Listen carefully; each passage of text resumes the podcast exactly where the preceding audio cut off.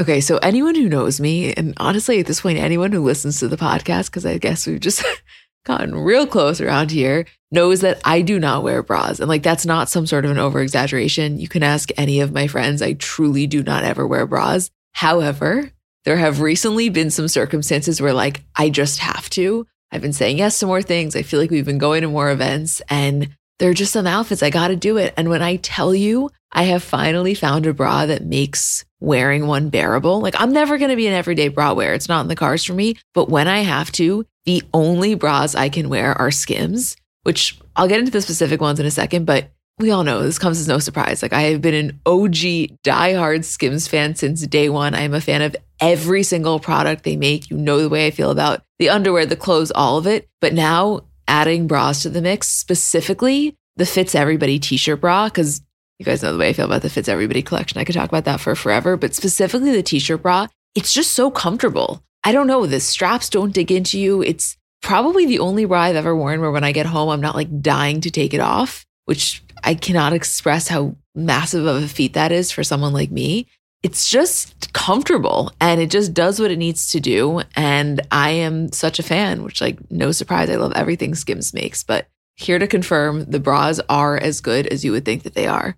Shop Skims bras at skims.com, now available in 62 sizes 30A through 46H. If you haven't yet, be sure to let them know we sent you. After you place your order, select podcast in the survey and select our show in the drop down menu that follows. Hi, guys, I'm Emma. And I'm Julie. And we're the girls behind Comments by Celebs. And welcome back to another episode of our Kardashian bonus show. You guys, we, I'm not going to say suffered. I think that sounds a little bit dramatic, but we waited three episodes. We were really a little bit disappointed. It was a slow start. You guys, episode four redeemed itself in a way that I prayed for. Julie, did you have that same reaction? I am obsessed with this episode. Truthfully, they could have done nothing inside of the Palm Springs house, and I would have thought it was the greatest thing I've ever seen on television. But the fact that they were there and it was also actually an, ep- an episode with substance was beyond my wildest dreams. Beyond my wildest dreams. We had all of the kids. We had Kylie. We had Kylie and Kendall dynamics. We were inside the Palm Springs house. It was, I feel like our prayers were answered. I'm not even, I don't know what to say. I don't either. I am so happy we got a Kendall and Kylie dynamic because we never get to analyze that. Never. You guys should know we just watched this. We have not spoken about it yet, but I can imagine that that is probably going to be a very lengthy discussion because I have so many thoughts on that entire situation. Like it was it was just a different fight than we've seen. Yes, very much so. I 100% agree with you. Yeah. This was just this was a really excellent episode and I can imagine that everybody watching it would feel the same way because if you're someone who really, you know, has watched the Kardashians religiously, if you are an enthusiast like we are, this is the stuff that you care about. Like the stuff that was going on in this episode both architecturally, both family wise, just all the different dynamics. These are the ones that you pay attention to. And so to get an entire episode of it was like, oh, God, I feel so lucky. Same. Yeah. Wow. Should we get into it? Yes, please. Okay, so we start off with Kim, Kris, and Khloé. They're on the set of KKW Beauty's photo shoot for the perfume that Kim and Kris are doing together. This I just thought was really funny. Kim was saying that Kanye smelt it and was like, "You have to change this. It smells exactly like your mom." And and Kim was like, "Yeah, that that's the entire point." I don't know. There's just something about Kim mentioning little intricacies with Kanye that makes me laugh. Yeah, it was also funny how one Khloé knew exactly what, what he was talking about because I I guess Kris has such a specific scent, and also I don't know if anyone else has ever had this experience, but it just brought me back to such a specific time in my life when my ex-boyfriend's mom loved my perfume and she wanted to buy it and he sat us both down and was like i love you both. You can't wear the same perfume. It's too fucking weird. So like that would be weird. Smells yeah. a very strong sense. Yeah that's why you can never get like your boyfriend and your dad the same cologne. You would. But you know what i mean? Yes.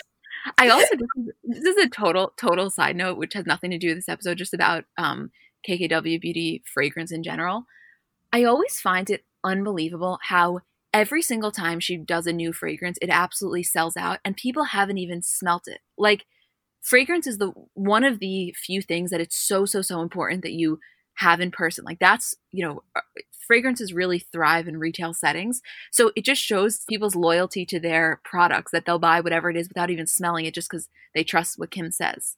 I think that speaks so much to all of their products though. Like they never start out in retail. No one tried Skims on before, but it I mean sold through the roof. Same with Kylie Cosmetics. Yeah, no, it's so so true. Like they always make the, you know, the move to Nordstrom or Ulta or, you know, Selfridges, whatever the thing is, after it already had that booming success online. So you're so so so right. Yeah. Anyway, so this kind of sets us up for the plot line where we're coming off of the Kim and Kourtney fight and they're all trying to kind of reset, rekindle their relationship. And this is when Khloé asked Kris if she's watched episode 1.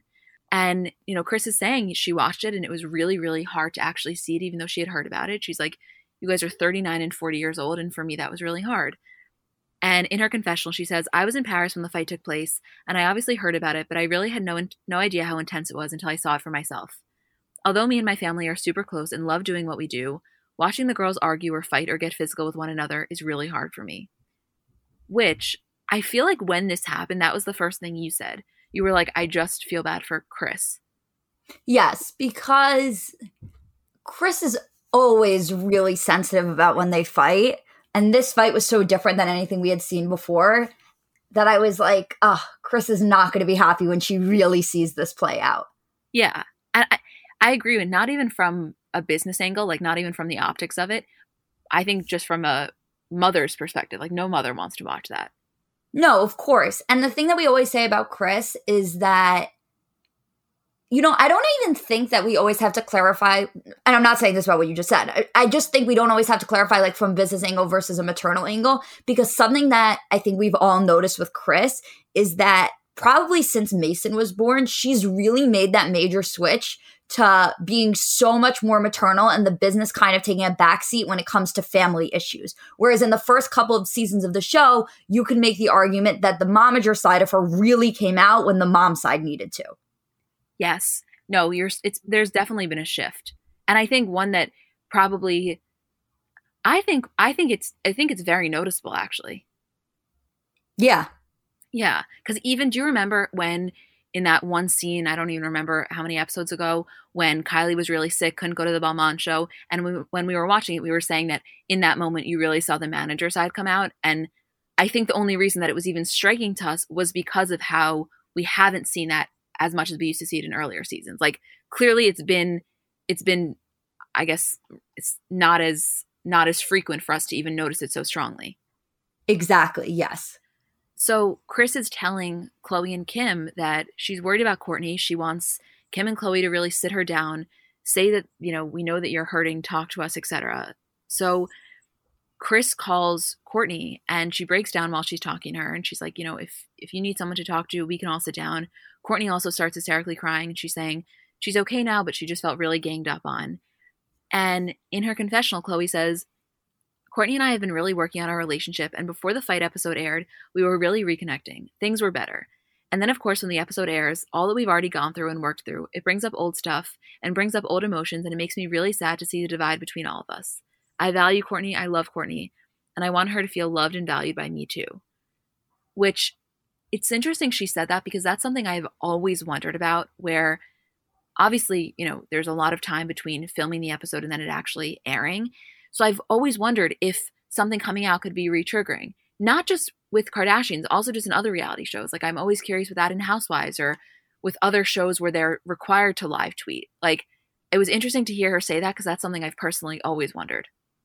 Yeah, I I have to wonder here if Khloé, having seen the episode, had kind of a change of heart about who was really wrong in this situation because in the moment like when you're fighting like you cannot like you're so blinded to anyone else's point of view, especially when you're that mad.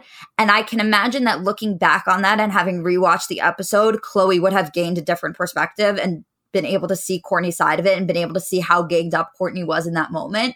And I think that it's less about it being triggering about their fight and it being triggering to Khloé about how she was acting.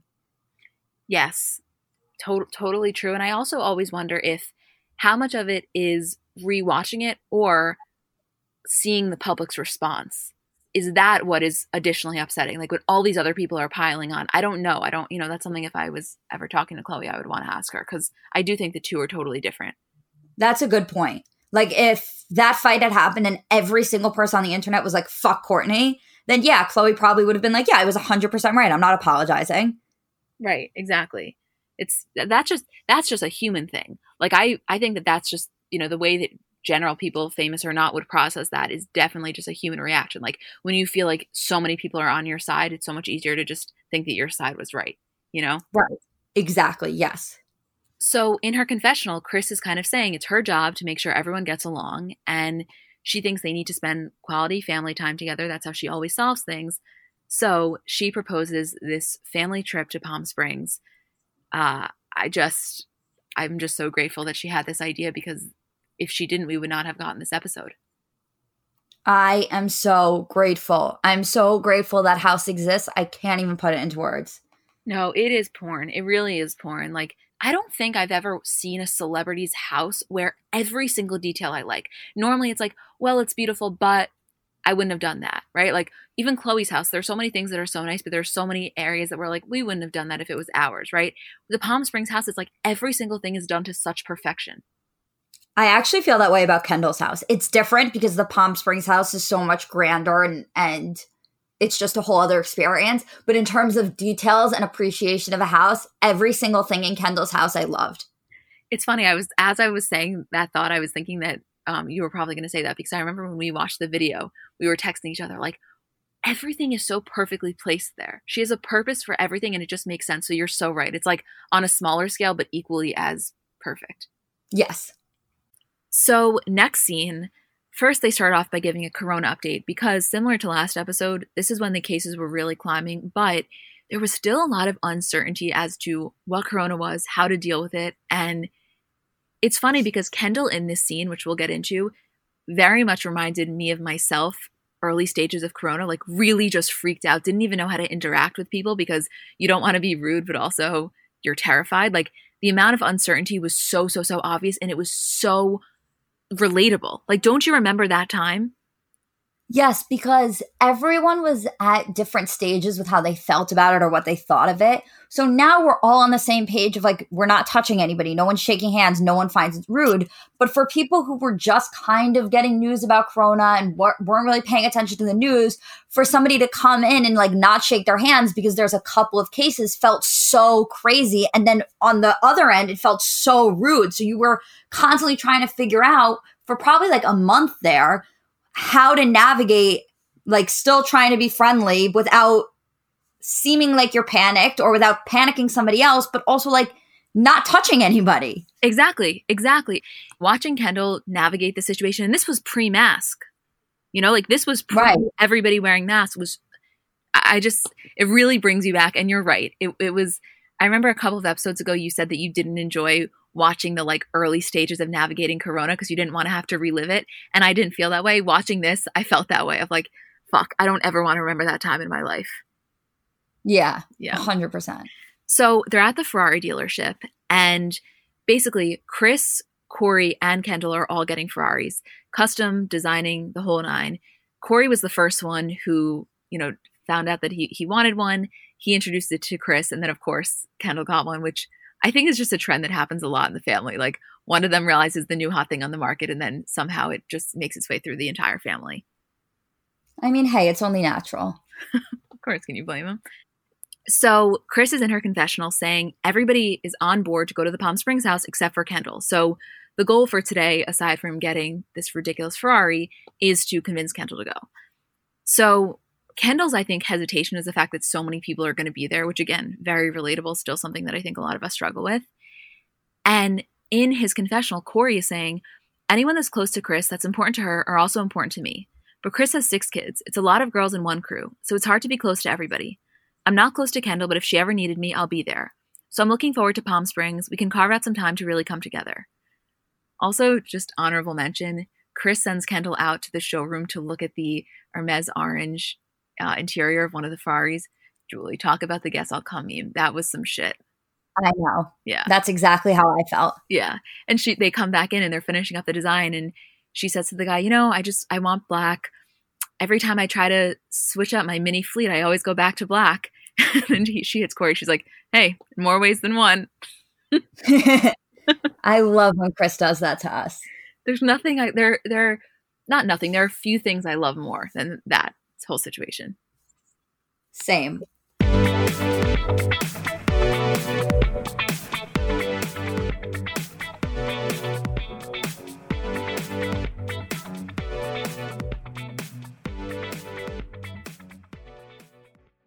So I know we're all kind of operating at a different skill level when it comes to makeup. Like I have some friends who they do their makeup and it looks like they got it professionally done. I have others who know nothing about any products. And then I would say I'm somewhere in the middle. Like by no means am I very skilled, but I think I can hold my own. And in terms of my everyday, I'm just doing mascara, lip gloss, and maybe a little bit of highlighter on my inner corner.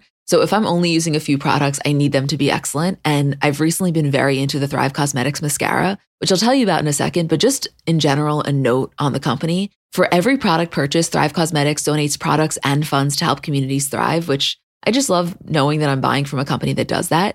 And in terms of their mascara, so it's the Liquid Lash Extensions mascara. You guys have seen that. It's the viral turquoise tube. I've saw it all over social media before I ever started using it. And it's a unique formula that creates tubes around each eyelash to lengthen them. It's also super easy to remove. So it slides right off with warm water. It doesn't leave smudges. And the ingredients are really nourishing. So they support longer, stronger, and healthier looking lashes over time. It really just gets the job done. Like you will see what I mean when you try it. Refresh your everyday look with Thrive Causemetics, luxury beauty that gives back. Right now, you can get an exclusive 10% off your first order at thrivecausemetics.com slash CBC. That's Thrive Causemetics, C-A-U-S-E-M-E-T-I-C-S dot com slash CBC for 10% off your first order. Okay, so next scene, we get to the Palm Springs house. I'm obviously thrilled to be there. Kris is disinfecting everything. She, Kris, in this scene, which I'm imagining this was somewhere early March, was exactly what all of us were like the second you got your first run of groceries back. Do you remember lysoling the groceries? Oh my God, I'll never forget. Never forget. I, uh, yeah, that was the craziest time. Cra- craziest time. And also, tell me if you get this Kris lysoling the walls gave me similar energy to Khloé Mr. cleaning the walls after Kim and Kourtney were fighting. Yeah, I knew you were going to say that. Yeah. Anyway, everyone's starting to get there. Scott and Mason come in. Scott has this massive black Birkin with gold hardware. just fuck me up. I don't know what to tell you. Scott with the Jewish star necklace in his talent list with the b- giant black Birkin. Are you kidding me? I mean, you know how I feel. Obviously, I cannot handle it. It's a lot. It's a lot. It's a lot. No, no, like it's a lot. Yeah. So all the kids are seeing each other. Reign and Saint are so excited to see each other. It was the cutest thing ever, Julie.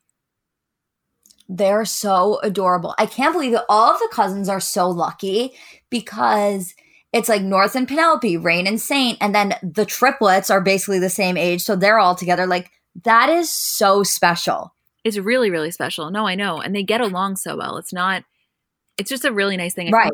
Obviously, they appreciate it now, but I think as they get older, they'll appreciate it even more just because, you know, when you're that famous and you're in that family, like finding those connections are really, really hard, like who you can trust. So to know that they already have built in that many friends is like very unique.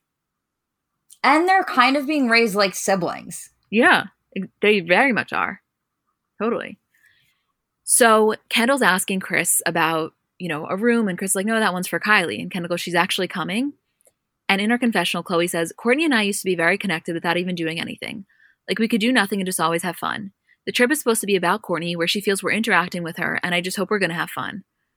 So again, keep in mind, this whole trip is being set up mostly, yes, as a family bonding, but also it's really centered around Kourtney, and you'll see as it progresses how quickly that changes. So, next scene, they're at dinner at the house and they're all kind of just talking about Corona. And Kris is like, Can we talk about something else? Which personally, I was grateful she said that. I, could, I couldn't keep reliving this. Literally feels. Yeah. So, Mason asks the question that we're all wondering, which is Is Kylie coming today or tomorrow? And Scott goes, Maybe not at all. And Kris is saying she texted Kylie, she hasn't heard back. And Kourtney goes, But she's posting up a storm, like just answer. So Kendall's in her confessional and she's saying, you know, it's always really nice when the whole family ends up making it. So if Kylie ends up coming, that'll be great. She does miss out on a lot of family trips, which is sad sometimes. I just don't get to spend a ton of time with her just because she's either off with her friends or off with other people most of the time. So I get really excited for these trips just to reconnect. And just keep that in the back of your mind as we keep going because even before Kylie got there, you could tell that Kendall was definitely on edge. I think, I don't know if it was now or later to when they do that flashback to Wyoming when Kendall feels like she went so out of her way to be there and Kylie isn't there, which I feel like is a trend we've kind of seen building. Like they're always so close. They're sisters. They were raised as basically twins. Like their bond is never going to go away. But I definitely think that, I don't know, as Kylie's, um, I don't know if I want to say it's her like income has grown and as her ego has grown, I, I don't know what it is. Like there's definitely a little bit of a disconnect seemingly. It did feel like an ego issue in this specific episode. Didn't it? It very much did. I mean, Kylie not showing up is always a trend. Like they always kind of have this conversation when they're anywhere all together. Like, is Kylie coming? And usually the answer is no, which I always think is really interesting. And I also think they really let her off the hook of that because if any of the other siblings, like if Kourtney Dare didn't come or came late to one of these big events, they would give her so much shit. But Kylie doesn't even answer them. And it's like, oh, well, we'll see if Kylie shows up. Well, I, I so agree with you, or at least at least I listen, I can't say that's what it is in actuality, but as a viewer I feel that way. Why do you think it is? Like why do you think she's seemingly given more grace? Um because I don't know. I think they've just come to expect it from her. And I think that first of all, being the baby of the family, like you'll always get away with more. No matter how old you get, you'll always just be the one that gets away with everything. So that probably plays into it a little bit. Um, but I think that a lot of it is just their expectations of Kylie coming places are so low. I think they give her let her off the hook because they know how busy she is. Even though most of the time the way they make it seem is that like she's with her friends in LA or she's doing this or going off somewhere to do that with somebody else. Like it's not always like work, work, work, work. So I don't know. Maybe they just let her off the hook. Her, you know, Stormi's younger than Kourtney's kids. I, I can't tell you. I don't have an answer, but they definitely let her very much off the hook. Although I think they do that to Kendall too. But a lot of the times I think that Kendall doesn't come somewhere is because Kendall doesn't have a kid to accompany her. Yeah, or yes. And also Kendall's like work is a lot is very much international. I don't know. I you know, it's weird because if this wasn't within this family, like if Kylie was, let's say, a figure within the rest of her friend group or something like that, I would say that the reason she's given a little bit more grace is because of like her autonomy that comes from her financial state. Like, not that billionaires should be treated differently, do not misunderstand what I'm saying, but they could kind of acknowledge like she can do whatever she wants. If she wanted to even get on a jet the next day and come for one day, she technically could do that. Whereas in a normal situation, the other people in the equation wouldn't be able to. However, it applies less with Kardashians because it's not like any of them need like each other's amenities. Like it, you know what I'm saying? Like, it's not as if Kylie's money, yes, she's so wealthy, but it's not like she's so much wealthier than so much of them. Kim is on her way to be a billionaire. Kris, I'm sure, is in the hundreds of millions. Like, yeah, maybe b- between all of them, Kourtney and, and Khloé need the like Kardashian association more for business reasons, but it's not a vast enough difference where that would explain the like discrepancy. Is that making any sense what I'm trying to say? No, I know exactly what you mean.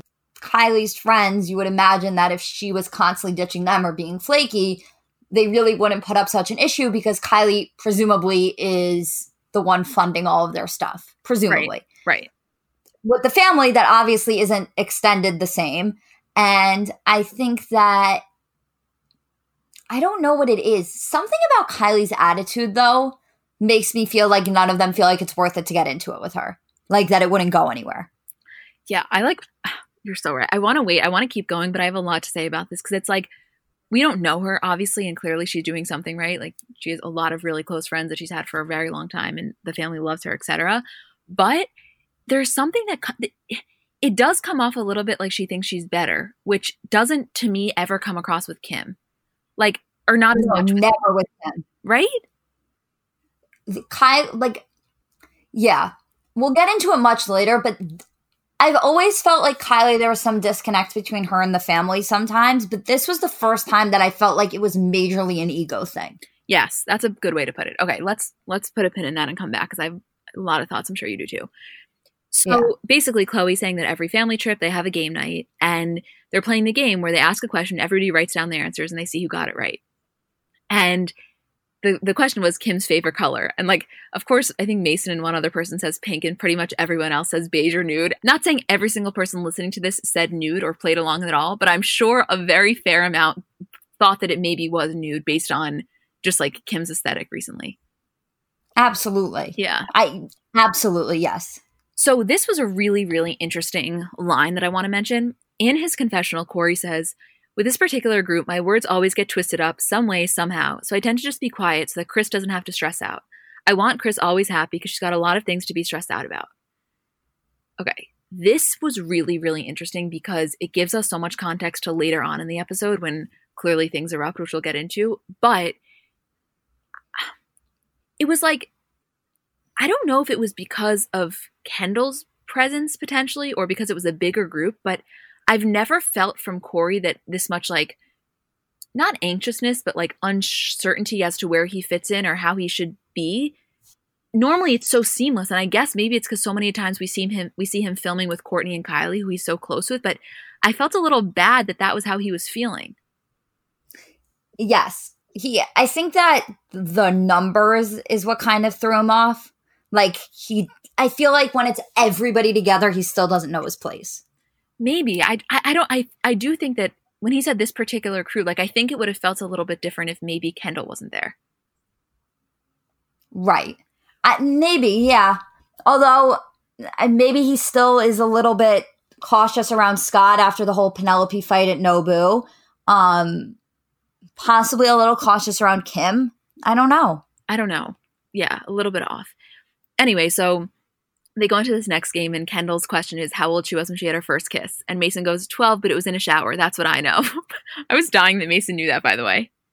How did he know that? Kendall told him, he said. But I, I just thought that was really funny because how old is Mason? He's around that age. 10. Yeah. Mason is such like a little adult in this episode. It's so crazy. So something we definitely should talk about. It, this episode made it so, so, so clear how much older Mason is than the rest of the grandkids. Yes. Yeah. Yes. And Kendall's kind of explaining it to everyone. She's like, no, we were fully clothed. We were playing truth or dare. It was this guy, Chad, that I had a big crush on. We had to go to the shower for privacy. Don't worry. We just had to sneak through the curtain. And I was thinking, like, imagine being Chad and watching this. Oh my God. I can't even imagine. Yeah. Imagine being Chad and not keeping that relationship in your life. Biggest like I, I like imagine like not kissing Kendall in the shower again. Yeah, that was um uh, Chad, if you're listening, you know, yeah, you had that one moment and she brought it up on the show, but goddamn, I'm sure he's wishing he really kept that going. Hmm. A hundred percent. Imagine having to be pranked in order to like kiss Kendall Jenner. Like imagine like Kendall and her friends have to scheme to get you there. Yeah, true, truth or dare. That that's talk about a flex later on. Like, yeah, I had to be dared to kiss Kendall Jenner. Right. Such a flex. yeah, I wonder what Chad's doing now. If anybody knows, please let us know. We get a lot. We weirdly get a lot of lot of messages from people being like, "I went to elementary school with X in Calabasas, or I went to um, like private school in Malibu with X. We get a lot of those. Don't don't you feel like that, especially recently? Yes. Yeah. Somebody will message us and say who Chad is. Yeah. Absolutely, hundred thousand percent. We normally we normally don't say it because it just feels like intrusive, but I'm sure somebody will come through. Okay, so this is when they're all playing a game, and kourtney goes to the kitchen with the kids to help Reign because he was hungry. And khloé's telling her to come back, participate, and you can tell kourtney's a little bit annoyed. And in, in her confessional, she's basically saying, I've been really present in Palm Springs. I've been hanging out with the family, really excited. She's like, I get up for two seconds to get something for Reign because my kids' needs come before anyone else. And, you know, they're upset. She's like, I think I'm at the place now where I try not to take things personally and just kind of control my reactions. So I'm not going to get into an argument. Which, and I love when it happens when I agree with Kourtney, I agree. Like, she was helping Reign eat. Chill. Yeah, like literally chill. It's not like she was sitting on her phone. And the way the preview made it seem is like that's what was happening. But also at the same time, again, Kourtney could have reacted and she didn't, which was great. No, it was great. I I love I really, really love because of how we felt last season. I love when I agree with Kourtney. Like it genuinely makes me so happy when I can sit here and be fully honest and saying, like, yes, I agreed with her. And I felt like what was happening with khloé was she was judging kourtney's current behavior based on her past tendencies and that's not fair like if you really want to start over you got to judge her based on what she's doing now yeah no that wasn't you're 100% correct yeah okay next scene they're all just at the house relaxing hanging out kris is kind of bringing out all the pool floats to the pool And this is when Scott is just such a kid. He's riding the electric suitcase around the house. Reign and Saint and I think Mason were on their scooters. It's just like, wait, you wrote the fucking thing that I was going to ask. I cannot. What? You wrote down, this is not an important detail, but it begs the question what hardwood floors do they have that are protected from scratches? Julie. All I was thinking about was in my house, we have hardwood floors also, not as nice as those, not as wide paneled, but like nice ones. If I ever rode my Razor scooter, which I rode every single day of my childhood on those wood floors or on the tile floors or on the granite floors, my mom would have fucking killed me. Meanwhile, Kris Jenner is, eh, you know, not even phased, so clearly there must be some really hardcore ceiling. I mean, I would have been sleeping outside if I ever did that. Could you imagine? No, I was I was so shocked by that because like also the thing with floors is that it's not like a couch where it's really easy to bring in something new and just exchange it if need be. Like obviously that's not ideal, but it is easier.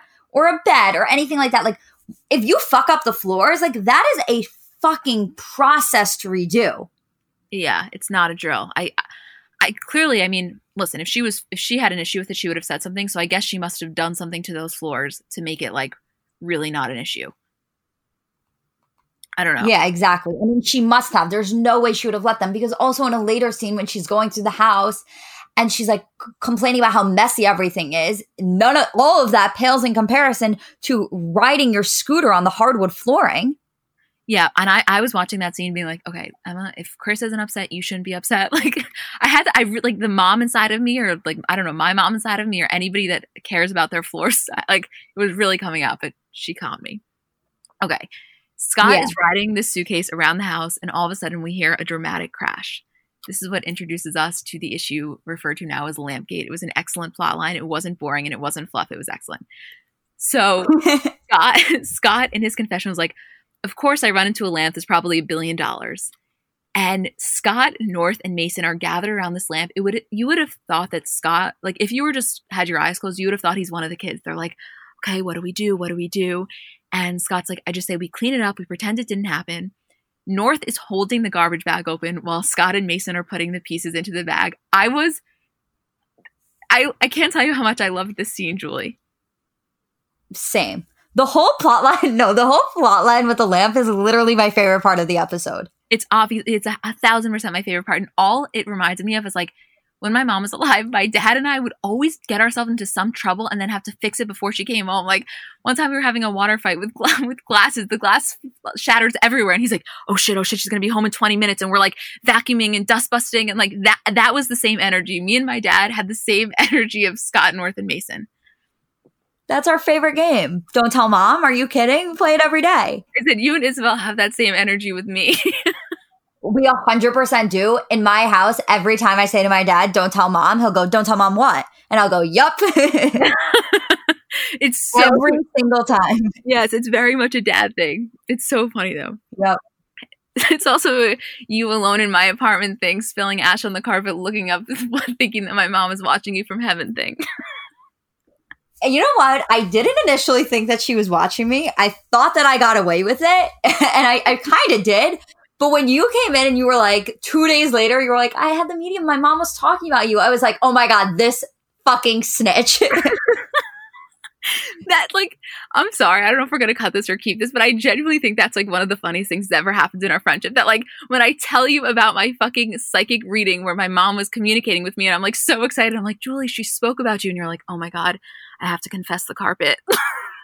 I was like, I can't believe she told you that was so unnecessary. There was no reason for it. Everything's fine. You're like, what are you talking about? oh my god. Anyway, okay. That so- is my favorite story. No, it's it's like up there, yeah. So, okay, we are switching gears now. Kylie is driving on her way to Palm Springs, and in her confessional, she's saying she's been so busy now in LA. It was her best friend's birthday the night before. I'm assuming Stas, and she was saying it was the earliest she could get to Palm Springs. Okay, Kylie and Stormi arrive. Of course, I'm happy to see Kylie, but clearly, I'm happier to see Stormi, as I'm sure you were too. A thousand percent, obviously. And in his confessional, Corey says, You know, Kylie's my ace. We always shoot the shit. She's always such a happy, outgoing person. She's the one that contacts me and checks on me the most, so I'm really excited she's there. Julie writes, Scott and that Jewish star is still lethal, in case anybody was wondering where I was at mentally. Amen, Jewel. Yep. Yeah. Yep. So next, Khloé's asking Kourtney if she's excited to go out. And in her confessional, Kourtney's basically saying that last night in Palm Springs, Khloé decided they should all go out. And Kourtney says, I'm in a place in my life where I'm not really going out all the time. I don't really drink. Kendall and Kim and I are kind of on the same page with that. I usually just love to chill at the house, just kind of be together. So I feel like going out and drinking and having a wild time seems to be what Khloé needs and how she feels connected to us. So you know what? That's the reason I'm going. Again, really like Kourtney's mindset. She was so um reflective and like mature in this episode. Didn't you feel that way? Yes, and what's great is that it's funny because I feel like Kourtney and Khloé are in the exact same spot and they're both kind of scooting around the bush instead of having a conversation where they're like, I really miss the way we were and I'm trying really hard to get back to that point.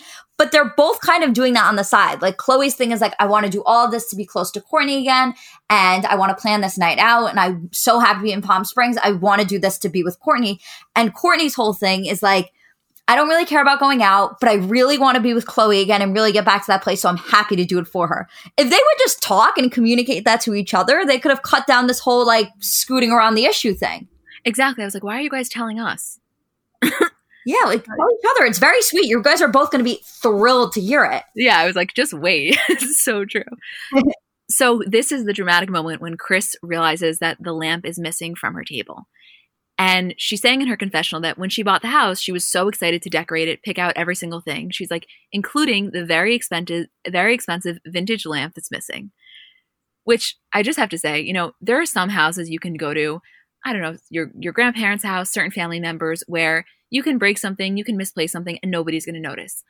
There's not one item in Kris Kris's Palm Springs house. Yes, it's as massive as it is that she's not going to notice. Like every item is too expensive for it to just go unacknowledged and too strategically placed. You could have gotten away with that in the old house that Rob's living in now, but you can't get away with it in Palm Springs. Exactly. Rob's current house is a little bit more of a mishmash. Like I say that in Kardashian terms, like clearly not to any normal person, but if we're doing a scale versus like in Kim's house, in Kris's Palm Springs house, no, you, you can't play with that.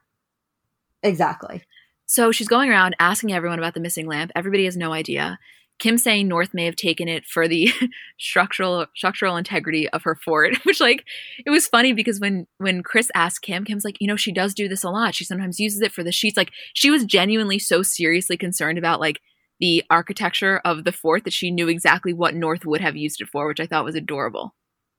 And when Kris goes in, because Kim's like, well, let's look at the let's look at the fort, and Kris goes in and she's like, where did North find these clothing racks to even be able to do this? And no one knows where the clothing racks came from. But that's why North West is a unique child. She's one of a kind. She knows. She's she really she is. fucking scouted that place out. I'm telling you.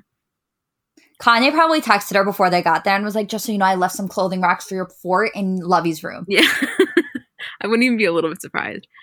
Anyway, so Kris asked Scott about the lamp, and he's like, "No, I never saw it there. It wasn't there this trip."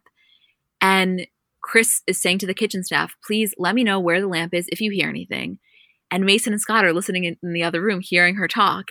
And Scott's like, okay, Mason, you got to pack up. We're no longer welcome. It's the funniest thing ever.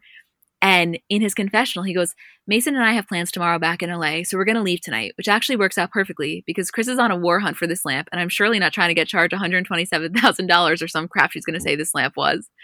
Scott's commentary about how expensive things are in their world is so funny to me. It's app it's because Julie he is the only one in the family that like acknowledges the way that the rest of us are feeling. Yeah, I love that about him. So, so, then Mason and Scott have this really hilarious interaction in the closet while they're packing up, and Mason's like, "Don't you feel bad?" It's like, "No, I've done worse." Mason's like, "You should just tell her." He's like, "I can't." Mason is like, "If you tell her now, she'll think that you're a better person." Scott's like, Who raised you to be such a good kid? And Mason goes, My mom. And Scott goes, You're not wrong. and Mason goes, Mine's a good perspective because then she won't trust you as much anymore. Scott goes, Who are you, Mother Teresa? And he goes, And you want to be a gentleman and you lie? What are you talking about? Scott's like, You know what? You're right. If I'm going to raise you the way that I want to raise you, you're right. I'm not going to set a bad example. I'll tell her. This was the best scene ever. The best scene ever. I mean, I cannot believe that we're witnessing Mason and Scott hiding in Kris Jenner's Palm Springs closet, packing up their Louis Vuitton duffels, having like a, you know, kind of very heartfelt, therapeutic, like moral compass moment. It was I, I mean, it was my dream. I don't, I don't even know what to say. It was my fucking dream come true. And in his confessional, Scott's saying, Obviously, I raised my kids better than I ever thought. I got my 10 year old son telling me that I should confess, and he's right. I should just tell her the truth, but I'm bringing Mason in because I don't feel like she would charge me in front of him. so they go into Kris's room, and Mason goes, Lovey, my dad has something to tell you. Scott basically confesses to breaking the lamp, and Mason really has Scott's back. It's like, she, you know, kind of hyping him up, like making Kris feel more sympathetic. And Kris is like, I only want to be told the truth, you know? And Scott's saying, you know, it was kind of a lesson in disguise breaking it because now it taught my kids to be a nice, you know, it's a nice person. It taught them a nice little lesson. And Kris is explaining to Mason what happens with lies. They keep getting bigger and bigger. And Scott goes, That's kind of like what happened with my balls when I was little. And Mason goes, What? And Scott goes, They were little and they kept snowballing into bigger and bigger balls. And Kris is like, Scott, Scott's like, it'll happen to you too. Mason goes, it did. Scott, Kris is like, all right, he's mini you. I get it. He is mini Scott. It is so crazy to me. This scene, more than any other scene, I know we've said it so often because they literally are like two little peas in a pod, but the two of them acting like with the role reversal of Mason trying to teach Scott a lesson, and then they both go into Kris's room like they're both the 10 year olds that broke a lamp in the house was just there was nothing better to me. There was nothing better, no better example of how similar those two are.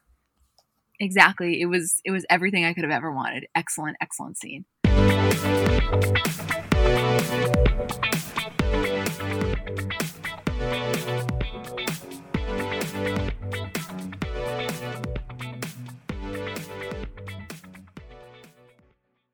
People have so many different reasons for wanting to learn a new language. Maybe you have an upcoming trip or just want to pick up a new hobby or a skill or just connect with a new culture. I know for me, when I was abroad in Barcelona in college, I'm not going to say that I was fluent in Spanish, but I definitely got to the point where I felt really confident conversing. And when I got home, my dad said to me, Emmy, if you don't use it, you're going to lose it. And he was so right. Like I entirely lost it. So Rosetta Stone's been really helpful for me. So if you are in that same boat or you want to learn a new language completely, want to brush up your skills, whatever it is, I want to tell you about Rosetta Stone because they're the most trusted language learning program available on desktop or as an app. And it really kind of immerses you in the language that you want to learn. So first of all, they're the trusted expert for 30 years with millions of users and 25 languages offered. It's fast language acquisition. So they immerse you in many ways. First of all, there's no English translation. So you really learn to speak, listen, and think in that language, which in my experience, I know I'm getting it when I start to think in the language. It's an intuitive process, so you pick up a language naturally, first with words, then phrases, then sentences, and it's designed for long term retention. Also, in terms of speech recognition, they have a built in true accent feature that gives you feedback on your pronunciation. And it's convenient, so desktop and app options with audio companion and the ability to download lessons offline. And it's an amazing value. You're getting lifetime access to all 25 language courses Rosetta Stone has to offer for 50% off, which is a steal. Don't put off learning that language. There's no better time than right now to get started. For a very limited time, Comments by Celebs listeners can get Rosetta Stone's lifetime membership for 50% off. Visit rosettastone.com slash comments. That's 50% off unlimited access to 25 language courses for the rest of your life. Redeem your 50% off at rosettastone.com slash comments today. Okay, so next scene, they're all getting ready to go out to the drag show. And Kylie's getting her hair done, and Corey says to her, It's such a blessing you're here because when you're not here, it's not the same. And I mean that in real life. Without you, it's just fucking off. So the fact that you came up here has made my whole night, day and night. God bless you. And one, I want to say, like, you could tell he wasn't just saying that to say that. Like, I genuinely think he feels comforted by her presence because I think he feels like it's more, not more people on his side, but more comfort on his side. So obviously keep that in the back of your mind. And in her confessional, Kylie says just how much she loves Corey, how good of a relationship they have, and she was saying, you know, not only do I like the way that he treats my mom, but also he has really helped me navigate so many things in my life, which I didn't like. I don't think I necessarily understood how deep their relationship went. So that was just interesting insight. Yeah, I agree. Also, I think the reason that Corey likes his relationship with Kylie so much and feels so comforted when she's around is because when he's just with Kris, like he's just Kris's boyfriend, when he's with all of them and he has Kylie Kylie there, like his relationship with Kylie makes him feel like it's not just that there's someone else on his side, it's that like he's more integrated into the family. It's like because he has that relationship with Kylie and because it's distinct and special, it then extends beyond being just Kris's boyfriend. Yes, totally. Like the only thing that I can relate it to in my own life, which I would imagine like a lot of our younger listeners too, those that don't those that aren't with somebody that um, has kids is kind of like you feel a lot more comfortable with your partner's family when you're close with their siblings. So I know this is her kids, but it's similar. You know what I mean? Yeah, kind of. Yeah. you know what I'm saying? I mean, even if I know what you're saying. Like, I can't personally relate, but yeah. right, but you can understand. Like, it just it yeah, I can understand the concept. Yeah. So they're all kind of ready to go, and Kylie comes in in this sick brown strapless jumpsuit. Kourtney says she dressed her head to toe, and Kendall comes in. She's not really ready. She's in like much more casual than the rest of them, kind of in jeans. And you can tell she's dressing a little. Kourtney asks if she wants to wear one of her shirts. And Kendall's like, no, I wanted to wear your brown outfit. But then Kylie comes in and everyone bows down to Kylie and lets her wear whatever the fuck she wants. Oh my God, so interesting. Let me tell you about the confessional and then we'll analyze that statement. Mm-hmm. So in her confessional, Kendall's just saying that whenever they go to Palm Springs, they don't usually leave the house, which is why she didn't really bring anything to go out in.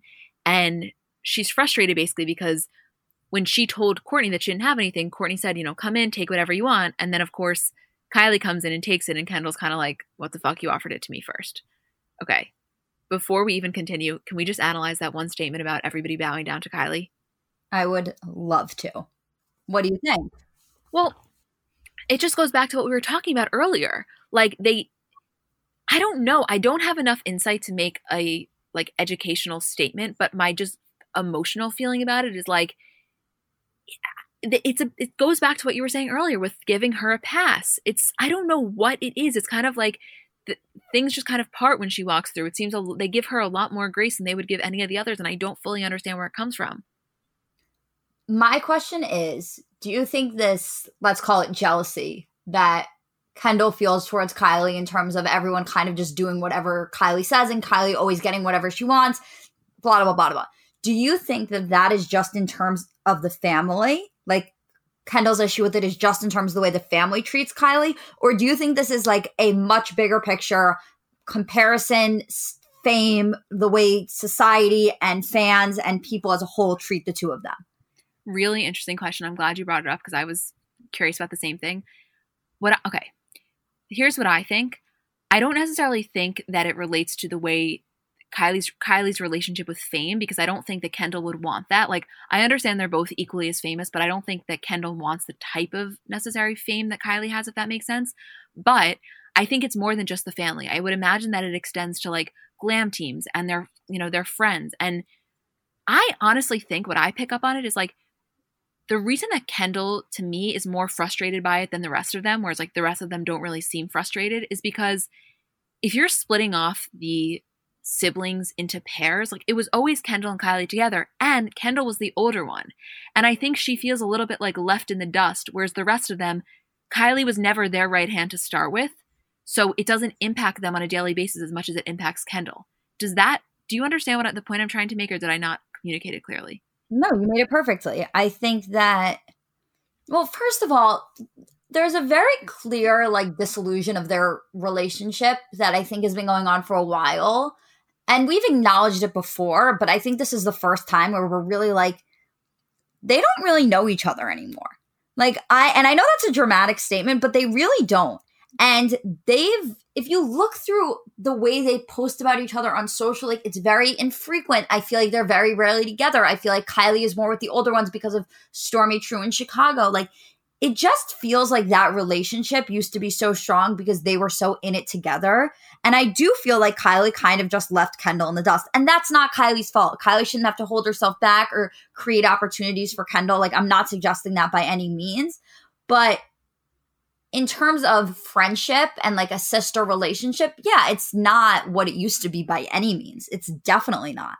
And I feel like we've been so focused on the Khloé Kourtney aspect of it that we've kind of forgotten about Kendall and Kylie, especially because we don't see them as much on Keeping Up with the Kardashians. So we weren't really paying attention. Yes, yes, yes. I was like literally nodding as you were talking. I think a lot of it comes from the fact that you're totally right. We were a little bit more shocked by this, or more, I don't know if more shocked, but less like used to this because of how infrequently they appear. So even if this was a lesser of a fight, it still would have been shocking because we just don't see these interactions as much. But I also think that we were feeling this sense of kind of sadness because you could tell the fight wasn't about this. Like the fight wasn't about the outfit. The outfit was kind of just the catalyst that made Kendall go off. But clearly this has been building and I don't know if you feel this way or if other people listening feel this way, but when I'm watching their dynamic and like what's going on, I always find myself wondering if I'm over dramatizing it. And it's like they're totally fine. This was just a little bit of a tiff. Like everybody relax. They're at the end of the day, they always have each other's back, which they do. Like nobody's saying they don't. At the end of the day, they're their each other's ride or dies. Like we know that. But I, I always wonder because to me it feels deep. Like it feels really deep, like something that needs to be discussed in therapy. But I always wonder if that if you're a family member and you're listening to this, not that they ever would, I wonder if it's like, oh my God, they were really reaching there. Because to me, it doesn't feel like we're reaching, but I, I don't know.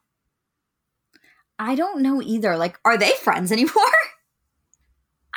like, that's, I mean, Julie, that's what I, I feel embarrassed to ask that publicly. Like I feel embarrassed to ask this on a podcast because I so I so could feel like people listening would be like, "Oh my god, they're sisters." They get into their shit. But like, you have sisters. You you know you fight with people, but this just felt deeper to me. I don't know.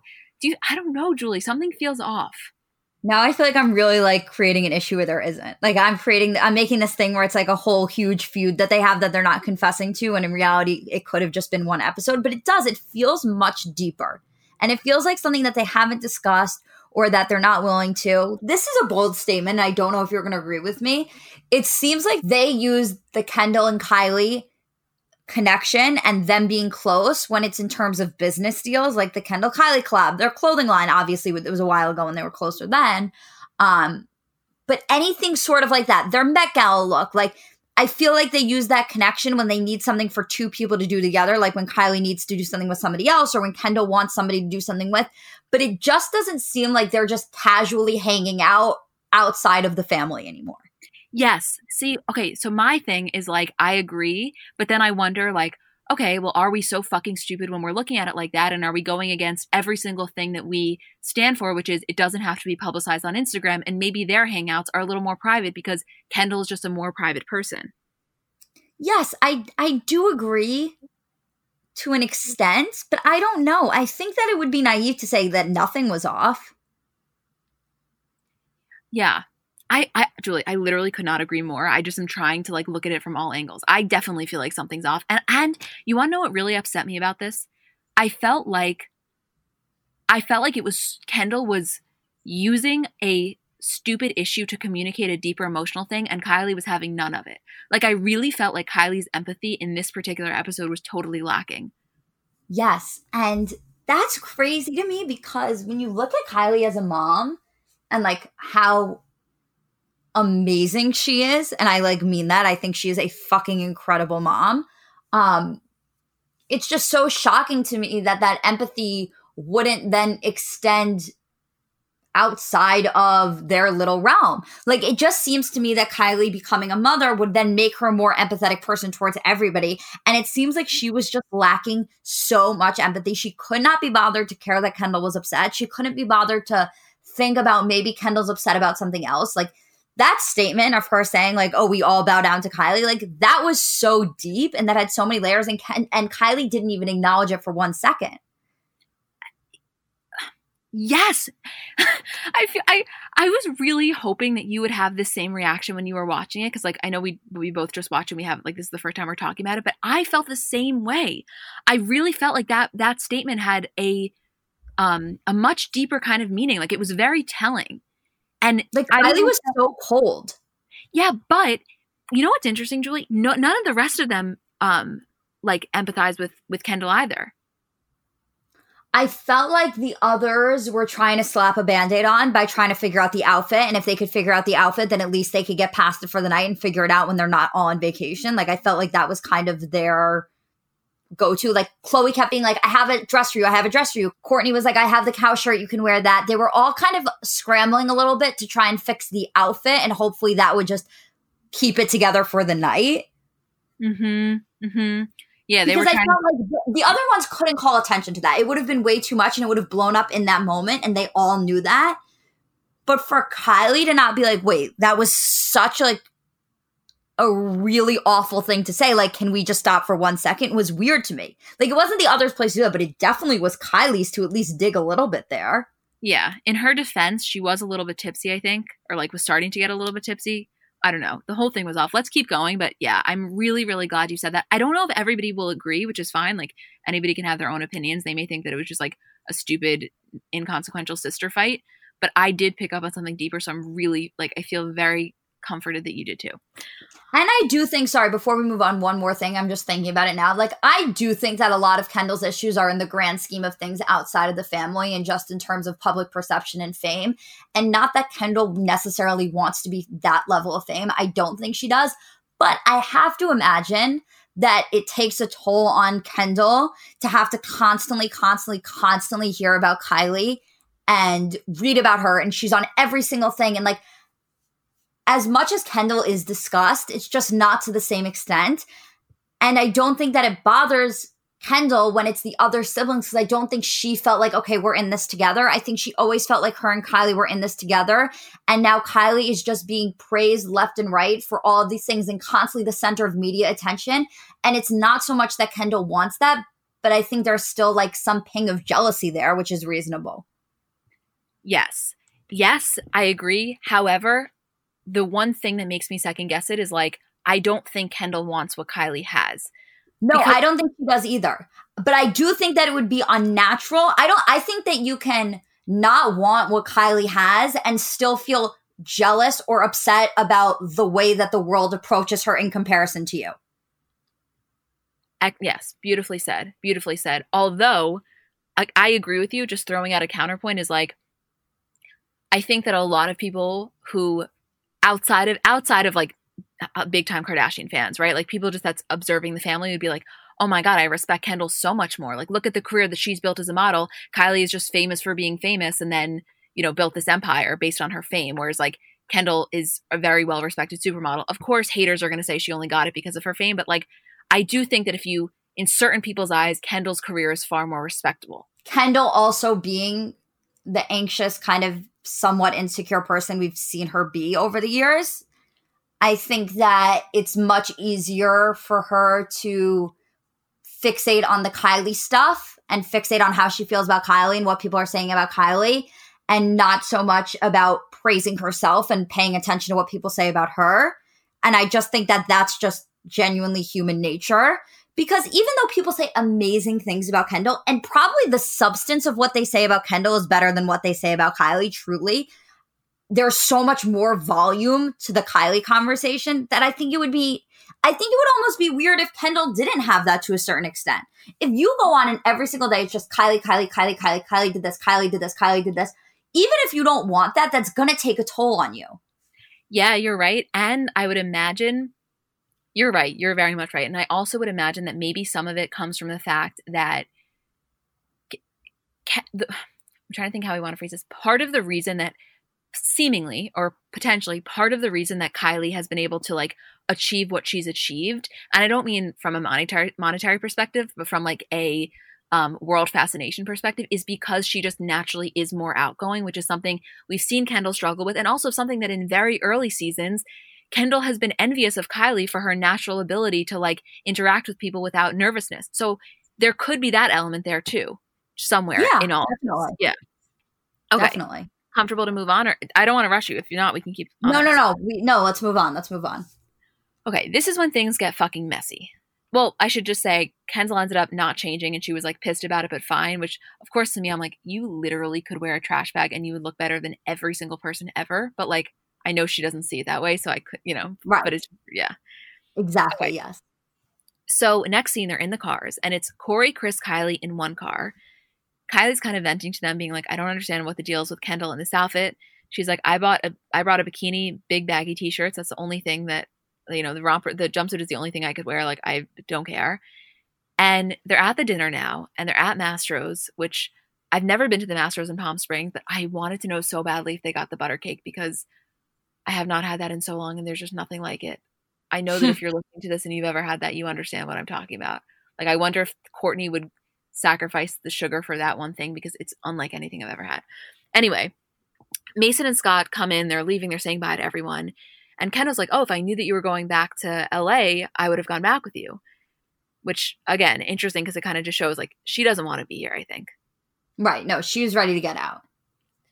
They're sitting there and Kylie says to Khloé, You're my best friend. Khloé's like, You're mine.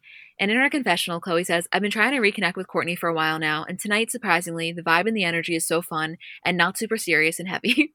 Which I was like, wait, I forgot you guys even had an issue. Yeah, I feel like they're really dragging out their own issue here. Right. Like, we've moved on. Yeah, no, we're over it. Like, we're all over it. I think you guys, I think the best thing for their relationship would to be pretend it never happened. Well, in her defense, though, she probably didn't realize, like, just for sake of production, that was probably going to be the storyline of this episode, not knowing this blowout that was going to happen. So she was probably sticking sticking to like the quote script, you know. Right. That's true. And, that's true. And it ended up being a completely irrelevant plotline. Anyway, um, so they're leaving from dinner to go to the drag show, and Kylie tells Khloé to come in their car. So Kris is just kind of explaining how she usually goes to bed at nine o'clock, but they're all together. She's going to do it. Julie goes, I so vividly remember the difference between the energy of the two cars when we saw them via Snap Story and Insta Story. Yes. Remember that? I do remember that. And I also, it was so, I love when they do that on the show where they put in the clips from like Kim's Insta Story because I remember us watching that. I think we were together. We may have been. And also, this is a really good example of behind the scenes that you wouldn't have thought you needed or would have gotten because I remember all of us being like, where the hell is Kendall? Like, I remember it being a thing. And I remember maybe one of them tweeting, like, haha, Kendall was asleep in the car. But we didn't know there was a fight. Yeah. We had no idea there was a fight. Like, I remember being such a thing, all of us being like, it's so weird that Kendall isn't with them. She, and then trying to trace back and be like, she was definitely in Palm Springs. Like, we saw her earlier in the day and she was holding Sam in a picture or something.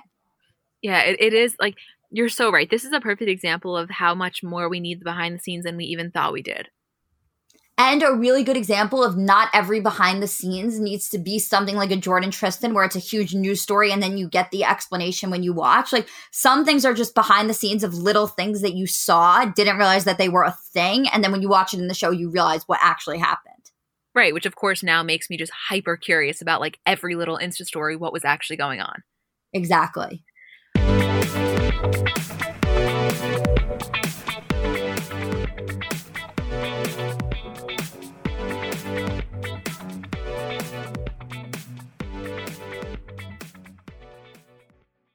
Doing your hair has the potential to be such a time consuming process if you're not using products that really work for you and honestly really work with you. And for me, I'd say generally speaking, my hair is pretty easy to manage, but it does get frizzy. I have a lot of split ends. So I'm always looking for things to manage the frizz. And recently I've been into a new product from Ouai. It's their anti frizz cream. So it's a really lightweight cream. It provides immediate frizz control that lasts up to 72 hours and also heat protection up to 450 degrees. So you're kind of killing two birds with one stone. Then the thing I really like about it is that it helps reduce and repair split ends while quenching dry hair with intense hydration. So you can feel like it just feels good on your hair. For me, I get out of the shower, I always spray in the leave in conditioner. I've told you guys about that before, but I love it. A little anti frizz cream, and you're good to go. I also, I mean, I love a lot of things from Ouai, but I like their detox shampoo. I don't use that every week, maybe once a week, maybe once every other week, but I feel like it gives my hair a really, really good clean. Frizz free up your schedule with Ouai. Go to T-H-E-O-U-A-I.com and enter promo code celebs for 15% off any product. That's T-H-E-O-U-A-I.com, promo code celebs. Okay, so they're on their way to the drag show. They're about to go. And in her confessional, Kendall's saying she's falling asleep. When they get to the when they get to the drag show, she's just gonna stay in the car and go to sleep. This is when it gets a little logistically confusing, so try to follow along as best as possible. I think we have it down. But basically, after the show, everybody was switching cars. So Kendall left out of Kim's car when they went in, and she went into Kylie and Corey's car to go to sleep. So the plan, I think, pre Kendall was that when everybody left, Kylie and Corey together were going to take that Escalade back to LA. But since Kendall wanted to go to LA too, she was going to go with them, which Kylie and Corey were not made aware of when they went into the show. That the logistics got so confusing for me. Me too. I was like, I, th- I literally was that meme, like of the girl. I was that meme too. yeah, yeah. But anyway, so you guys know where we all are. Everybody's in the show. Kendall got out of Kim's car, went into Kylie's car. So when Kylie and Corey get back into their car, they are met with a sleeping Kendall. Okay. They go in, they have a great time. Obviously, it's the best thing ever. Kourtney's happy, Khloé's happy, fine. Okay, they all leave and get into their cars. Car one, like I said, is Kylie, Corey, and Kendall and car two is Khloé, Kim, Kris, and Kourtney. So they're all waving, they're like talking to their fans, whatever. And in the car with Kylie, Corey, and Kendall, Kendall is asking Kylie, you know, should I just give the address to the driver and then, you know, he'll just he'll just drop me off. And Kylie's like, What do you mean? We're not going through the city to drop you off. This is when chaos ensues. And this okay. If you're not if you're not from LA, you probably think that this sounds ridiculous. So I understand that like our takes being from New York may be a little bit off. And like if you're from LA, you probably sympathize a lot more with Kylie or like understand her point a lot more. But to me, I was like, come on, you're already driving from from Palm Springs to LA. Just drop her off.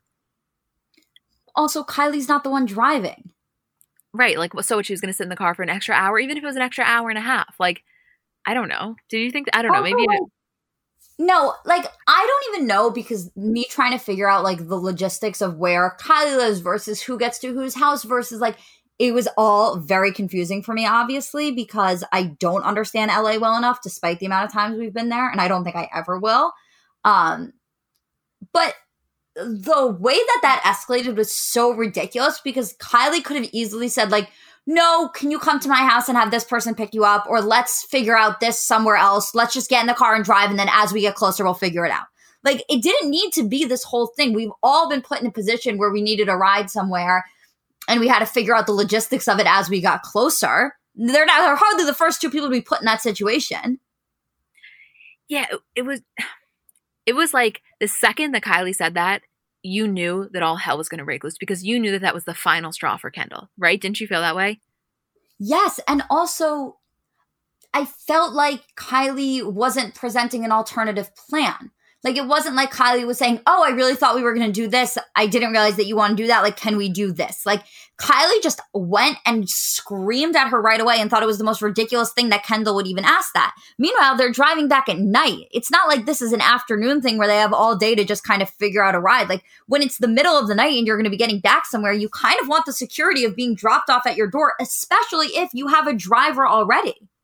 Yes, and this is when see a really important element to this whole fight to understanding it is you don't see this happen, I don't think, but you hear when Corey says to her, Do you want me to get you your own Escalade?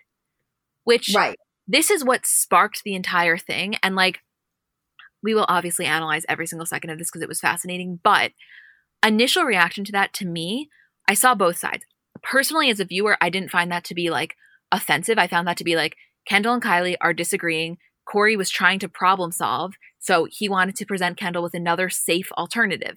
But in Kendall's perspective, Corey was taking Kylie's side. And I think a lot of other people may feel that way watching it. And that's when Kendall kind of freaks out on Corey, being like, What, you think I'm just going to get into a random fucking car? Like, I-, I can't imagine that Corey, being around this family for this long, would expect her to get into an Uber. Like, I think he, I'm sure he meant arrange something with security. Like, the way that it escalated from this point on, I think to me, watching it, and again, this is just as a viewer, I wasn't there, was like Kendall's reaction to Corey was a little bit unwarranted because I genuinely think he was trying to problem solve, but I could totally see how, in her eyes, already being infuriated with Kylie, already feeling like she's being insensitive, it's like, now, like, this motherfucker is going to take her side. You're not even my family. Like, don't act. Like, I think it was just a whole no fucking way. And also, while we're discussing the logistics of this thing, um, it's important to remember that Kylie and Corey live right near each other. So it's not like Corey was saying that he was just going to go in the car with Kylie and just go with her because he was choosing her over Kendall. Like logistically, they live, I think they live across the street from each other or right near each other. Yeah. Yeah. So keep that in the back of your mind. Let's keep going. Basically, um, they FaceTime Kendall and Kylie to, to, to, kind of check in, and they're screaming. It's like a disaster. They're screaming at each other. Kendall screaming like, "Get your heel off my neck!" And Kim then calls her security team and she's like, It's an emergency. Go get Kendall. And in her confessional, Khloé says, We're just hearing high pitched screaming and we can't even figure out what's happening. What's happening. It just sounds really crazy. And when you're listening to this, you it sounds like they're physically fighting. Corey is screaming at them to stop. Kim screaming, screaming like we have to get Kendall. Turn around. They're trying to figure out where they are. It's very, very chaotic. And Kendall on the phone is like, "This man is wild. He real wild. He really just said fuck you to me." And Kourtney's like, obviously we believe you because Corey cannot say that to you. And Kim's like, Corey cannot say fuck you to Kendall. In her confessional, Kylie says, All I remember Corey doing is trying to break us up. I don't really feel like this fight is about Corey. I feel like this is between me and Kendall, and I know Corey wants the best for both of us. And in her confessional, Kris is saying, Listening to the girls argue or fight really breaks my heart, and to see everything spiral out, spiral out of control is crazy. Okay, they finally get Kendall. She gets into the second car with Kim, Kris, Kourtney, Khloé. She's hysterically crying. She's like, I'm never speaking to Kylie again, etc. They're saying that they left Kendall there.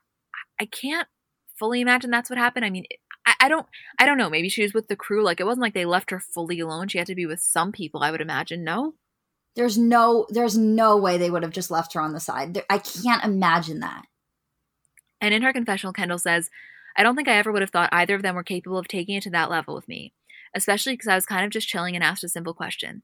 I just don't ever see it needing to get to that point, and I already know Kylie's going to downplay the situation and make it seem like she did nothing wrong. So she gets in the car. She's like literally hyperventilating. Kris is like, okay, tell us what happened. And Kendall says, Kylie's like, Jose, can we stop somewhere to pee? And then I was like, oh yeah, should I give him my address? She goes, no, I'm not dropping you home. What do you think this is? Corey's like, stop the car. Let's get Kendall another car. Like, no, why would I drive all the way by myself?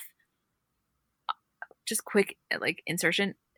In in what I heard, that's not what Corey said. He asked her if she wanted him to get another card. Isn't that what you heard? That's what I heard also. I think that tensions are just so high with the situation that it's one of those scenarios where Kendall's going to take what she wants to take away from the situation. And this is exactly what Corey was saying earlier. he's like, my words always get twisted somehow. It, that it's exactly that. Right. He's he wasn't wrong at all. And. Also, I have to say, like, once we get into the reactions and the way that the sisters in the car with Kendall are responding, it was very much the type of situation where when someone is so pissed, they're they're at the top of their lungs, and you know that there's no calming them down. You don't want to try to rationalize with them. You kind of just want to be like, "Yes, you're so right." Like there there's times when you want to calm someone down, when you want to try to make them see a situation, but there are other times when you want to just agree with them, and that's clearly what they were doing in this moment. Although I don't think that Kendall necessarily was wrong and needed to be agreed with just for the sake of calming her down. I think that she was very valid in her in being upset. So the way that I personally felt was, and again, like I don't know what it was like in the car, but the way that I personally felt was she was 100% validated in being pissed at Kylie, but I felt it was a little bit misdirected at Corey because I don't think he was the one that was dictating the situation. I think he, based on Kylie's response, just like asked her a question. I don't know. I think she felt it was overstepping, which maybe it was, but I don't think he was as aggressive as she made him out to be. Well, uh, Kendall's big issue was definitely him saying fuck you to her. But did he? I can't answer that. I wasn't there. I can you imagine that happening?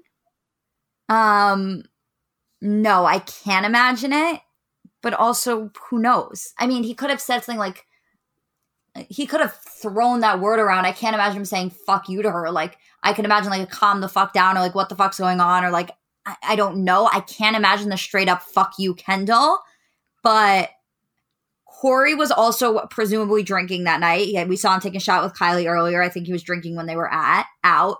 So he could have just been so frustrated by the situation and drunk that it came out without him thinking. I don't know. Yeah, I mean, listen, I'm not gonna like not believe her if she says it happened. Like it happened. I just it, it is it is I don't know. Based on Kylie's, the whole thing is weird. Let's just keep going. So Khloé's saying to Kendall, you know, of course not. That's not his place to dictate that. And Kendall said, That's what I said. I said, Corey, shut up. You're not even trying to be helpful. You want me out of this car. And Kim says to her, Your security could have come down and gotten you off the freeway. Anyone could have. Phi could have. And Kris says, There were a million scenarios that could have worked out. Just keep driving. And Kendall's like, And then Corey on everything said, Fuck you. So Kris's phone rings. Presumably it's either Kendall, uh, Kylie or Corey. Kendall's like, Don't answer. Kendall goes, and I said, fuck you. You're going to say fuck you? She's like, and that's when I started getting hysterical because she was like, he didn't say fuck you. I heard, I was listening to the whole thing. And I said to her, I'm dead sober. I wouldn't make shit up. And she smacked me or something. So I came back at her and I smacked her in the face. And then she took her heel and put it into my neck. So then I started kicking her back. They're all freaking out. Like you can tell, I think Kris is specifically like, we just got through this. Now another physical altercation. And Kendall says, the fact that my sister, my blood, was reacting that way, it's so upsetting. And in her confessional, Kim says, Corey's involvement just makes this more complicated, and I just feel bad for my mom. She's just stuck in the middle of this and doesn't know how to navigate it. It really sucks. And you can see Kris is really apologetic to Kendall. Clearly, I think she, one, is overwhelmed, two, wants to calm the situation down, and three, feels like if Corey is the one that is upsetting Kendall, by association, Kris is. And I think she feels probably a little bit responsible. And Kim saying in, in her chat with Kylie, Kylie said, you guys know I'm a sane person. Kendall said, Will you drop me off? And I said, No, I never agreed to that. Kendall's been in a badass mood all fucking day. This shit was crazy. And in her confessional, Kylie says, I'm sure Kendall's saying many things to my family. We're both really upset. There was a lot of miscommunication because she thought I was going to take her all the way to Beverly Hills, and I never agreed to that. So things just got very out of hand. And Khloé says to her, You're really upset. You have every right to be. She's drunk right now. You're not crazy. Kendall's like, I don't know how I'll be able to forget this. I really don't. And in her confessional, she says, I'm pretty offended and hurt by the situation. I feel super disrespected. Kris says, I'm just in shock. And in her confessional, Khloé says, We came on this trip to try to reconnect all of us together and forget about the sister fight between Kourtney, Kim, and myself. Now we're ending this trip with another sister fight between Kendall and Kylie. Okay, let's take a break and just reset. You want to give me your reaction to everything that just happened? Um, I have kind of a hot take, which is this fight kind of seems worse to me than the other. Julie, thousand percent agree. Do you agree? Thousand. You agree? Thousand percent. The thing with the other fight is like there were so many emotions there, like surrounding this, like with um with Kourtney and Kim. They were both really upset and they both had a lot of anger towards each other, and it just reached this point where it accumulated into a fight the thing with Kylie and Kendall, which is weird, is A, we never see them like this. We've seen Kourtney and Kim get into a thing or two, maybe not as physical, maybe not to that extent, but we've definitely seen them fight. We really haven't seen Kendall and Kylie really fight to this extent. And what made it worse for me was that Kylie was so upset. I mean, Kendall was so upset and so frustrated and so angry, clearly, and the lack of empathy from Kylie was like so shocking to me.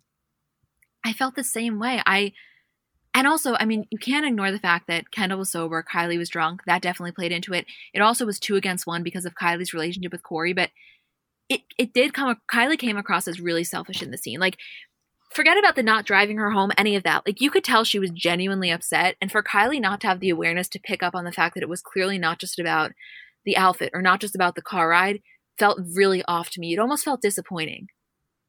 Yes, I felt like I really viewed Kylie very differently than I ever had before, like in this episode. And I will say the Kourtney and, and Kim fight was really bad. And I think we spoke a lot about how Kim kind of lacked empathy in that situation. Like it seemed like they both were really frustrated with each other. But it seems like they both had their logical frustrations. Like it both seems like they both had points in what they were making when Kim and Kourtney were fighting.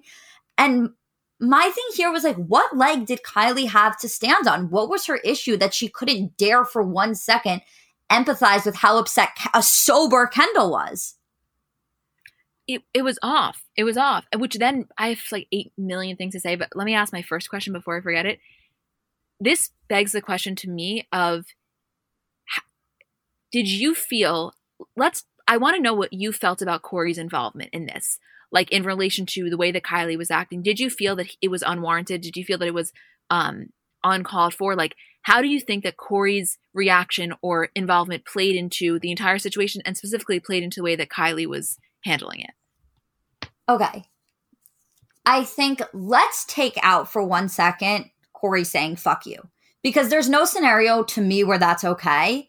Um, involvement, not involvement, anything. I just think that that was wrong and clearly overstepping and just not right if that did happen. And I, I, I don't know. I feel like Kendall wouldn't have made it up, but who knows? She was so angry in the moment that maybe she heard something that she didn't hear. I don't know. Let's take that out of the equation for a second because I think it's impossible to examine that question with that being in. In terms of his involvement, what choice did he have? Like, what else was he supposed to do? I think that it's really difficult because I think that he definitely feels like a fatherly figure when he's with Kylie, and that doesn't extend to Kendall. So it's almost like he was protecting one kid and felt like he had a paternal role in this fight for one kid and possibly not the other. Um, although he wants to have that relationship with Kendall. So maybe I don't know. He's definitely more protective over Kylie. I don't think he should have picked sides if that's what happened, um, because I don't think that's his place to do. But I can't imagine a scenario in which Corey can just sit there, let them fight physically, yelling and screaming at each other with him just sitting there and saying nothing. I don't know. Maybe that's wrong. What do you think? I, I, I can tell the distress in your voice, and I'm feeling the same way. I don't know. I you know, I couldn't help but feel, And I know it's been a long time since Kris and Caitlyn have been divorced, and I understand like they're all very comfortable with with Corey, but I can imagine I can imagine how like additionally difficult it must be when this is about Corey's role in the family. Like I think there's always that aspect of like, you are not my father. Don't tell me what the fuck to do. It would be really, really different if like any one of the sisters were saying what Corey was saying. I don't know if that was going on for Kendall, but I could imagine it. Like you just feel this sense of kind of like, who where who the fuck do you think you are to get involved in my issues? If you're looking at the situation logically rather than emotionally, Corey's involvement was more from a okay, I can't just sit here and do nothing. Like I think he definitely felt paternal. I'm not like excluding that from the narrative. But I do think that if you're looking logically at the scenario rather than emotionally, it was more about like, okay, I have to do something because I'm the only person here rather than like it's my job as their father figure to step in and solve this. Like I definitely think it was more of that. But I can totally understand how from Kendall's perspective it came off that way. Yeah, yeah. I just I don't know. You're right because and it's hard. Like I want to take out the fuck you out of it too. However, you like can't because that's kind of what got her so riled up. I just feel like we're not operating with a full set of facts because we didn't get to see the entire interaction go down. I don't know. I right. felt, even though I felt like, I, just felt bad. I just felt bad for the entire thing. I don't like when Kendall and Kylie fight. I noticed that I like it a lot. I, I hate when they fight more than I hate when Kim and Kourtney fight. Yeah, same. I do too. I, it's like because I because with Kim and Kourtney, I just feel like there's so much backstory that we're aware of that you know they're just going to be fine. Like you know the way their relationship is, you know the tides of their issues and when they fight and when they solve it and how they get over it. Like you've seen that all play out so many times. Again, not to the same extent that it was in the season premiere, but it followed a very similar pattern. You don't know Kendall and Kylie's pattern at all to any extent anymore. So for them to get into a fight, you don't have the comfort of knowing they're going to be able to solve it. No, you don't know that at all. And also, Kendall is just so much less forthcoming maybe with forth, forthcoming with her emotions in a way. I don't know but kylie's not really on the show so i just found myself just feeling bad for kendall. Like i felt bad for everyone that they were fighting but i really just found myself really feeling bad for kendall because i think she felt very isolated in that moment. I'm shocked at myself of how poorly i looked at at kylie after this episode. I felt the same way. I really was like who do you think you are? Like, and, and further, I felt like Kendall was saying, who the fuck have you turned into? That's what I felt like. I felt like this was a moment that Kylie needed to take a long, hard look at herself and figure out what, like, what her priorities were. I do think that she feels a little. You never get that same sense of. I mean, maybe the one scene with Kim when she was like, you're the least interesting to look at with Kourtney, like get a real fucking job, fine. But other than that, you don't see Kim have that sense of entitlement, whereas Kylie did come across as really entitled this episode. I can imagine that the way Kylie feels, whether she's willing to admit it or not, is that Kim kind of made this whole family. And then Kylie, from nothing, took her lead, took her spot, became the golden child, became the one that everybody was obsessed with when it was Kim's spotlight and somehow Kylie came in and did that and I can imagine the, the ego that one could get from that. Mhm. Yeah, she ha- I think it's an undeniable ego. Which like listen, a lot of people would be like, "Can you blame her?" You know, like I, am not I, I, just I don't know. I, it's just a lot. It's a lot because it's like you can't forget how you are with your own family. Which like I am sure they've solved everything and everything is fine and we are just commentators. Like all of us have no idea what we're talking about because their their internal bond is like a lot stronger. I get it, but that's what we do when you fucking watch a show. You commentate on it. So like it did come across as really unsettling and really like unappealing. Yeah, it really changed the way I look at Kylie, and I typically like Kylie a lot. And it now, and I don't think that our view of her should be changed based on one episode, one drunken fight, one situation. But I will say that there were certain things where Kylie's done where I was like, hmm, maybe it is like a little bit more cold and calculated than I thought it was based on this one episode. Yeah, yeah, that's fair. I, yeah, I just I think that like something about the Kardashians that we've always admired, us personally, is like yes, they're so famous, they're so powerful, they're so rich, da da da. But like you do always get this sense of humility right? Like even when something right. comes across as a little bit bragging, there's always this underlying sense of humility, which I think is the reason that's made them successful. And there was 0% humility to be found with Kylie in this particular situation. and I found it just I just found it off putting. I so agree with you. Yeah. Whew. Wow.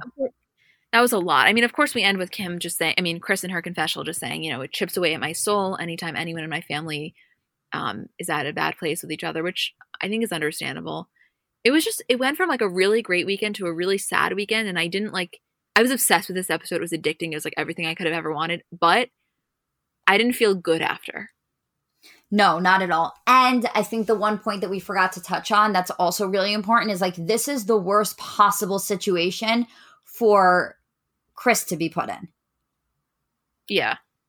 Like I just felt so so bad for Kris. Oh, thank you for saying that because it makes me think of something else. The other thing that it made me think of was when they were in the um, car and in the moment you see Kris in her confessional, I mean Kim in her confessional being like, I just feel so bad for my mom. Like that is something that the rest of them don't have. Kim's first reaction will always be Kris. It's like yeah. just so natural to her. She's so connected. Like she's so empathetically connected to Kris in a way that I don't think the others are. Not they all are, but like specifically Kim. So it was just very on brand. That's very middle child of Kim. Yeah, and also just Kim's personality. Yeah. But it's funny because you would kind of expect that from Kylie based on their relationship, but now I'm not so sure. I don't know. I don't want to be too dramatic. It was one episode. Like, I would hate if somebody judged me off of one 44 minute episode of my life. But Kendall's upset was really genuine. And it, I don't know, I just felt sad. I agree with you. Like, I would never want to judge it. And I said that, like, I don't want my view of Kylie to forever change. Like, I was not suggesting that by any means. And it wasn't just how she handled the fight that I felt very taken aback by it. It was just the coldness, the fact that she just couldn't be bothered to care at all about what Kendall was saying. Yeah, so agree. So, so, so agree. I'm really glad we were on the same page about this. Not that I didn't expect us to, but I felt like me not having siblings was going to play into it more than it did. Like I felt like you were going to be like, "Oh my god, this don't be ridiculous." No, because the that's exactly what it is. That's exactly what it is. The Kourtney Kim fight to me felt much more sibling oriented. It felt like a sibling fight to me. This did not at all. Yeah. No, I mean I agree. I just feel like I have less ground to stand on in making that point, but I'm glad to hear you say that. Yeah, of course. Anything else you want to add about anything? No, I mean, as unsettled as I felt by the end of this episode, I fucking loved it, and I was so happy we finally got this. It was it was really needed. They really redeemed themselves in a in a big way. Agreed. Yeah. Whew. Okay, well, we love you guys. I'm so glad if you made it this far. I feel like this is a long episode. Thank you. I hope you enjoyed this one as much as we did. Um, and we will see you on Monday for our regular episode. We just love you. I can't believe this is our job. It's the coolest thing ever. love you guys. Thank you.